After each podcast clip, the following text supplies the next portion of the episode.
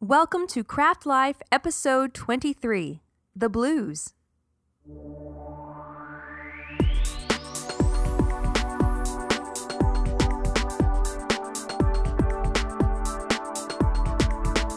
In this episode, we'll try to fight off the blues. Hey, I will give away some blues. Of course, we will celebrate the blues. And I'll update you on what I've been making lately. All this coming up in this episode of Craft Life, the podcast all about living the creative life.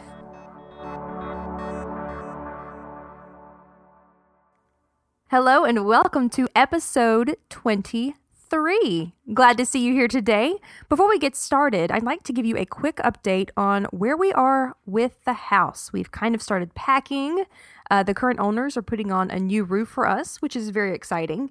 And uh, we're hoping to put down a few rooms of laminate flooring before we move in. But with all of that, we should be done with the home buying process by the end of the month. So things are really starting to to crank up here in the Craft Life house.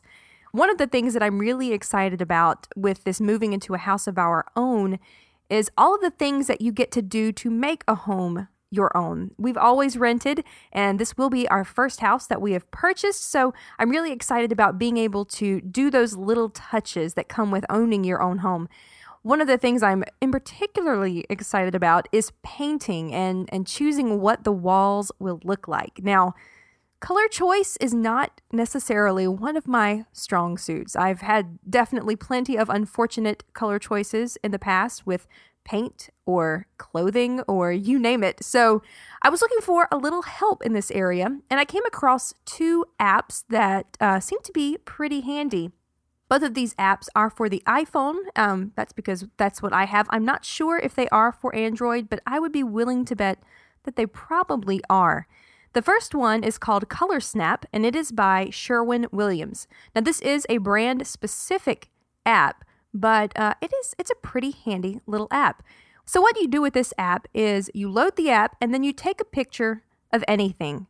Once you snap this picture, you can pinpoint and select different colors from within the picture to become your color palette. So, for instance, if you have a bedspread that you would like to create a paint color palette from, all you'd have to do is take a picture of the bedspread, pick the points within the bedspread that you like the best, and it will automatically generate the Sherwin Williams colors that coordinate with the ones that you've selected. So that way, when you go to the paint store to pick out your colors, you don't have to get a bunch of paint chips and bring them home and try to match them and see what goes the best. It will automatically do that for you.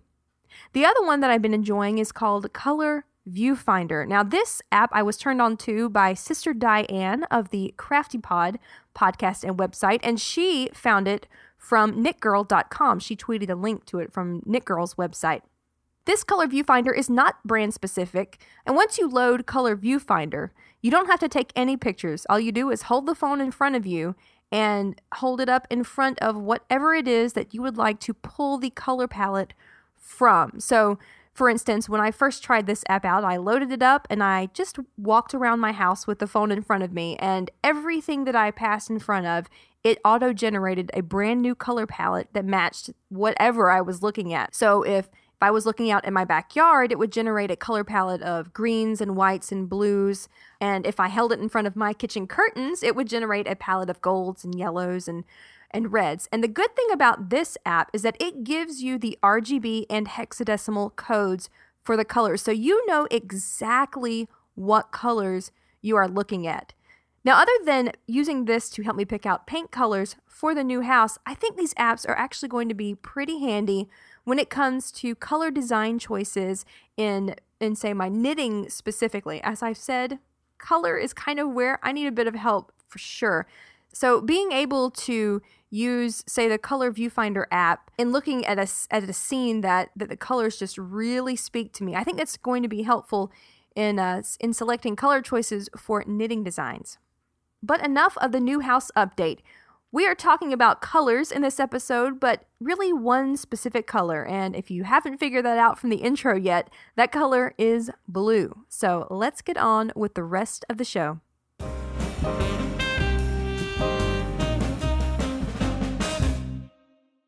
It's probably happened to you at least once. You excitedly try on a sweater that you've just cast off and find that despite your best swatching efforts, it doesn't fit at all. Or you hold up the latest lace project that you've been working on to examine the progress of the last two or three pattern repeats, only to discover that a previously unnoticed dropped stitch has created a run in the fabric about 15 rows deep, and all of that below your last lifeline. Of course, these are likely private moments of knitting trauma. What about the more public ones? Accidental injury to your fellow man with pointy stick? Anyone? Or maybe looking back at a picture of yourself proudly wearing your first and very obviously novice knitting creation has brought a flush of embarrassment to your face, accompanied by the low and muttered utterance, What was I thinking? Trust me, my friend, you are not alone. When I was in my preteen and teenage years, once a month I would find the latest edition of YM magazine in my mailbox. For those of you who are unfamiliar with this magazine, it was the second oldest girls' magazine in the US, but has since gone out of publication in 2004. It was full of fashion and makeup tips, diet and fitness advice, and articles featuring celebrities who would be of interest to teenage girls. But none of this content received my immediate attention. Oh no. When I got a fresh issue of YM in my hands, the first place I flipped to was a little column located in the back of the magazine called Say Anything. This was a reader submission column in which people shared their most embarrassing and mortifying experiences. You know the ones I'm talking about. The ones that make you want to hang your head in shame or crawl under the floor and hide there until the rest of the world forgets the incident. Sometimes my friends and I would discuss these stories at lunch. Did you read the one about so and so? Oh my gosh, I would die if that ever happened to me. According to Wikipedia, this Say Anything column first appeared in the 1930s. The 1930s! And it was still being printed when I was reading in the early 90s. Thinking back about these stories printed in a national magazine has led me to ask the question why? Why would someone submit a story that they would probably rather everyone around them forget to a national magazine so that it can be read by the country at large. I asked the same question about myself a few weeks ago. If you follow me on Twitter, this may sound a bit familiar.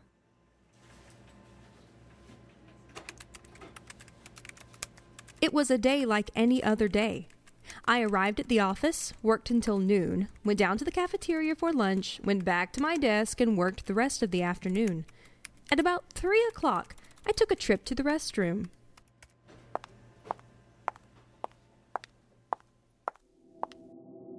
Standing in front of the mirror, washing my hands, I looked up and noticed something strange on the side of my hip. Was that a tag? Why, yes. Yes, it was.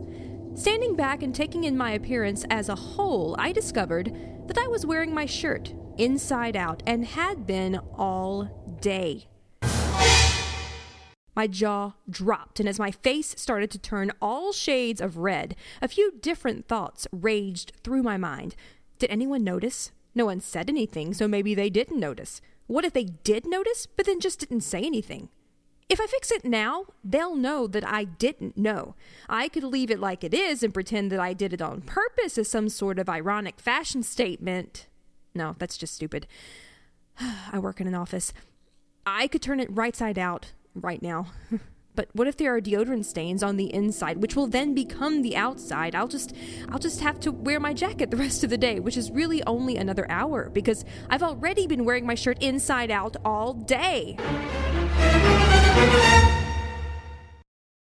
this last option was the one that I ultimately went with, and I returned to my desk properly dressed, while also wearing my jacket, hoping that no one would notice and wishing I could just go home. After a few moments, I took to the Twitter sphere and lamented my situation. That's right. Even though I hoped those nearest to me either didn't realize or didn't care about my strange dress that day, I let the rest of the world know. Why? Well, I think there are two reasons. One, misery loves company. When we are suffering from embarrassing situations, it's nice to know that we are not alone.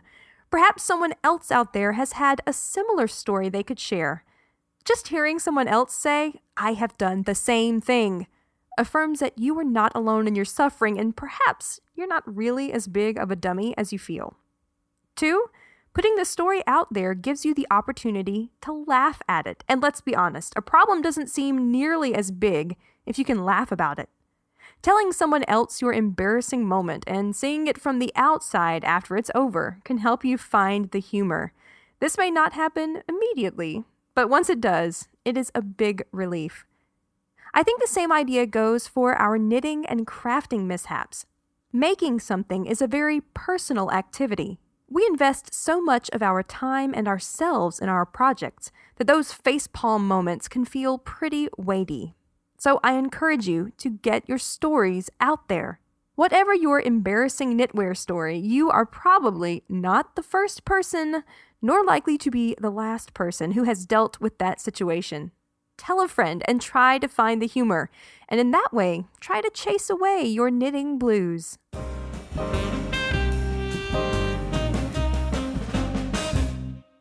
If you feel like sharing your knitting woes with the world will only take you halfway to the point of being able to laugh about them, hopefully I can help you get over the other half. I'm pleased to announce the next Craft Life giveaway. This time, I'll be giving away two skeins of Plymouth Boku yarn in color number 7.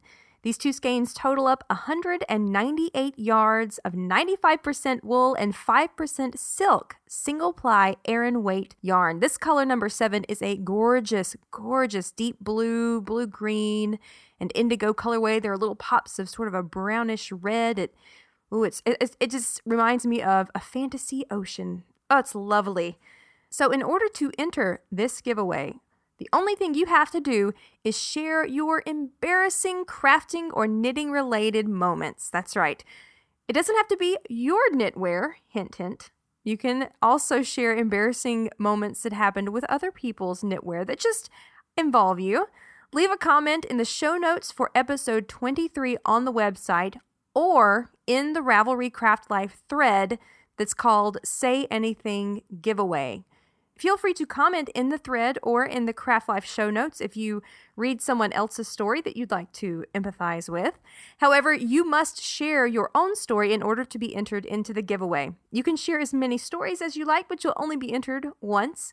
This giveaway runs until the end of the month, so you have until 11:59 p.m. Central Standard Time, that's Texas time, on Thursday, May the 31st to enter. So head on over to episode 23 show notes at craftlifecentral.com or the Craft Life group in Ravelry. The thread is called Say Anything Giveaway and share your crazy, embarrassing knitting or crafting stories. To be entered for a chance to win, again, that's two skeins of Plymouth Boku in color number 7. And for pictures of the prize, check out the show notes for this episode at craftlifecentral.com.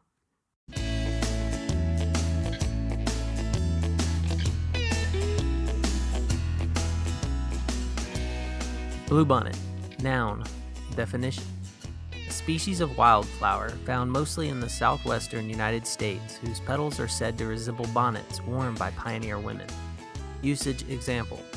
The bluebonnets were in full bloom for only about a month this year.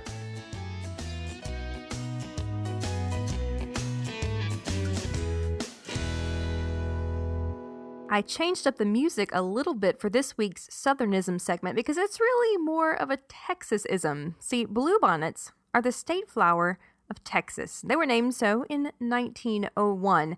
And every year around this time, or more more precisely around the beginning or so of April, the bluebonnets come out in full bloom. Yeah, I said that. They come out in all of their gloriousness. They line the sides of the highways of Texas and especially toward the area of central Texas. They're just, when you look out over a field, you don't see green, you see blue, and they are absolutely gorgeous. April the 13th through the 15th of this past year was the annual Bluebonnet Festival in Burnet, Texas. Now, there are a number of Bluebonnet festivals that happen around this time of year, but Burnet, Texas puts on a really good Bluebonnet Festival. They have a weekend of activities scheduled. I mean, everything from live music and dancers. They have a pet parade, a fun run, a carnival, uh, a Miss Bluebonnet pageant. This is Texas after all. A gunfighter shootout. They have an air show. And of course, my favorite thing about festivals festival food and arts and crafts vendors. Now, many of the arts and crafts vendors had a lot of bling. Again, like I said, we're in Texas after all. Tons of, of handmade purses and clothes and shiny things. Um, they had some awesome wood turners, um, so a lot of folk crafts, uh, you know, just things that you wouldn't see anywhere else. So if you are in the central Texas Hill Country area, during the springtime, I recommend you find yourself a Bluebonnet Festival if you're near Burnet. Check that one out and um, see all of the just the gorgeousness that happens in the springtime in Central Texas. I'll have a link to the Burnet Bluebonnet Festival website in the show notes so you can check out and see all of the other things that I didn't mention that, that went on during that time, and also some gorgeous pictures of bluebonnets. I was not familiar with this flower until we moved to Texas, and now it is such a treat every spring to see them pop out and, and open up in just all of their deep, rich blue gorgeousness. They're definitely one of my favorite flowers here in Texas. So if you've not seen them before, definitely check out the pictures that I will have in the show notes, as well as the links that I will have to the Burnet Bluebonnet Festival's website. And you can see pictures from previous festivals, as well as some more gorgeous bluebonnet pictures. So again, that is the bluebonnet state flower of Texas.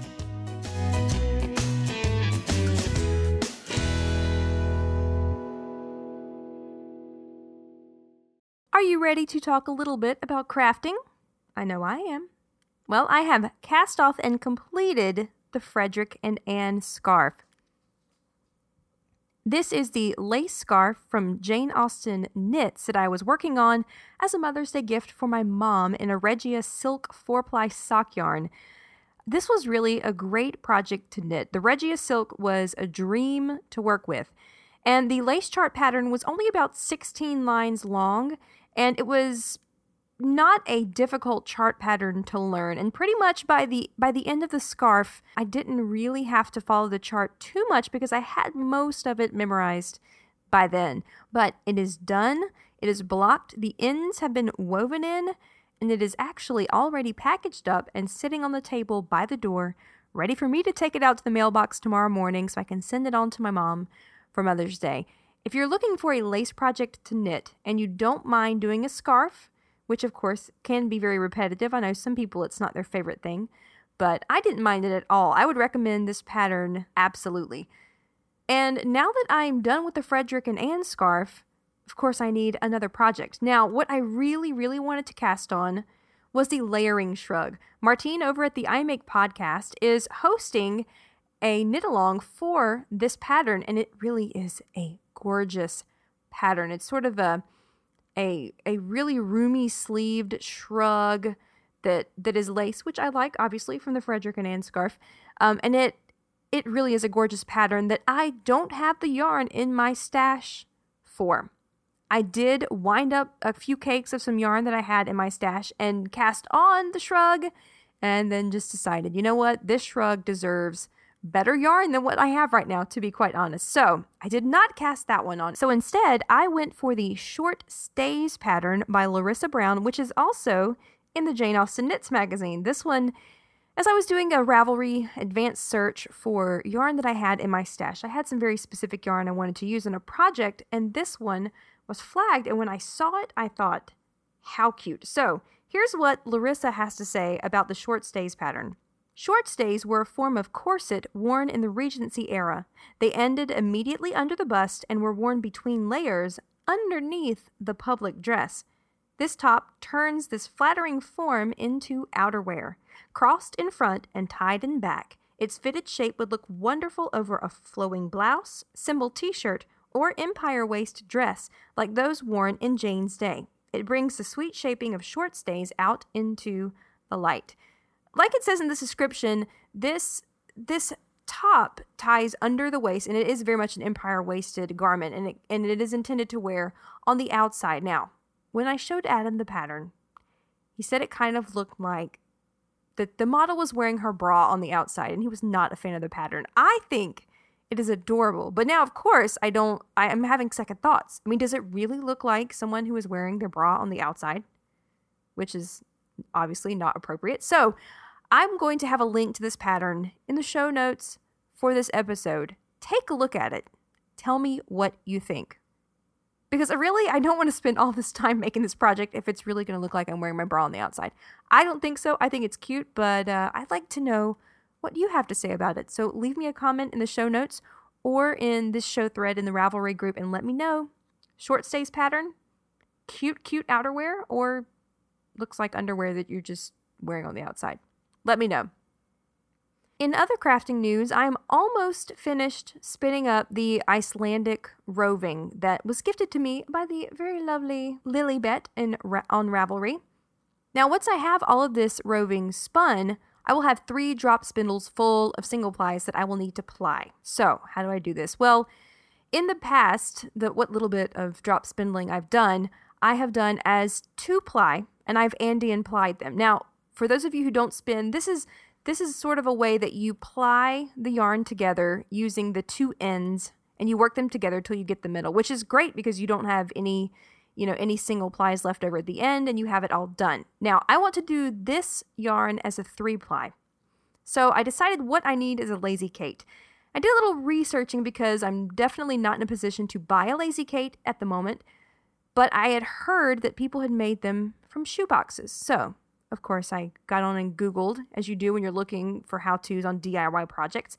And I saw a lot of pictures of homemade lazy Kates done in shoeboxes. Many of them were done for, for spinning wheel spindles, but I was looking for something that I could just lay my drop spindles into, not have to remove the plies from the spindles at all. Many of the pictures of the homemade lazy Kates that I looked at required placing the singles onto separate bobbins and with that, that appears to only work with top whorl spindles. One of my spindles is a bottom whorl, which means the hook is at the top of the spindle. If I were to try to remove my singles from the shaft of the spindle, I can already foresee tangled mess on the hook. So I needed something a little bit different.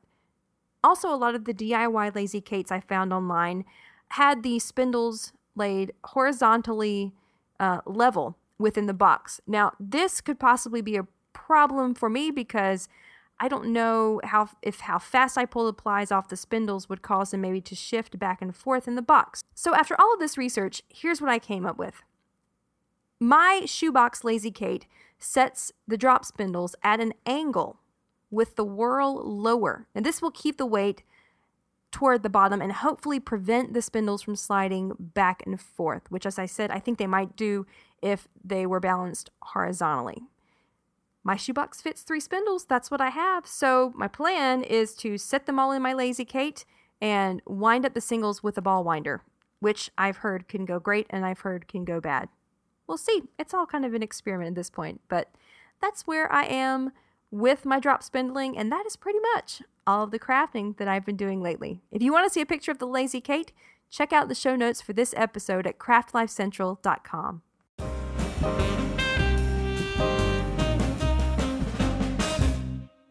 And that pretty much brings us to the end of this episode. Before I go today, I would like to remind you to go on to the Craft Life Ravelry group and the Say Anything giveaway thread, or to craftlifecentral.com and share your just horror knitting stories there for a chance to enter the giveaway of the Plymouth Boku yarn in the gorgeous shades of blues and blue greens and indigos. And I'm telling you, check this yarn out, it's gorgeous. Also, don't forget, we have a Craft Life audio feedback line. That telephone number is 682 999 8409. As a matter of fact, now that I'm thinking about it, call that number, share your embarrassing knitting story to enter the giveaway, and I'll give you a bonus entry. That's right, I'm making the call right now. So that number again is 682 999 8409. And if you do choose to call the Craft Life Audio feedback line, please, please feel free to share your blog website address or your podcast name or whatever it is that you are doing crafty online. Uh, please do share that in your audio feedback so that whenever I play it on the show, everyone else be able to have a chance to check out what it is that you are doing in your craft life. And as always, iTunes reviews are appreciated. Please head on to iTunes and give any of your favorite podcasters a good five-star rating. It helps bump us up in the in the rankings when people are out there searching for knitting or crafting related podcasts or whatever kind of podcasts that you are listening to and reviewing. It's always very much appreciated. And on that note, I think we're going to wrap it up for this week.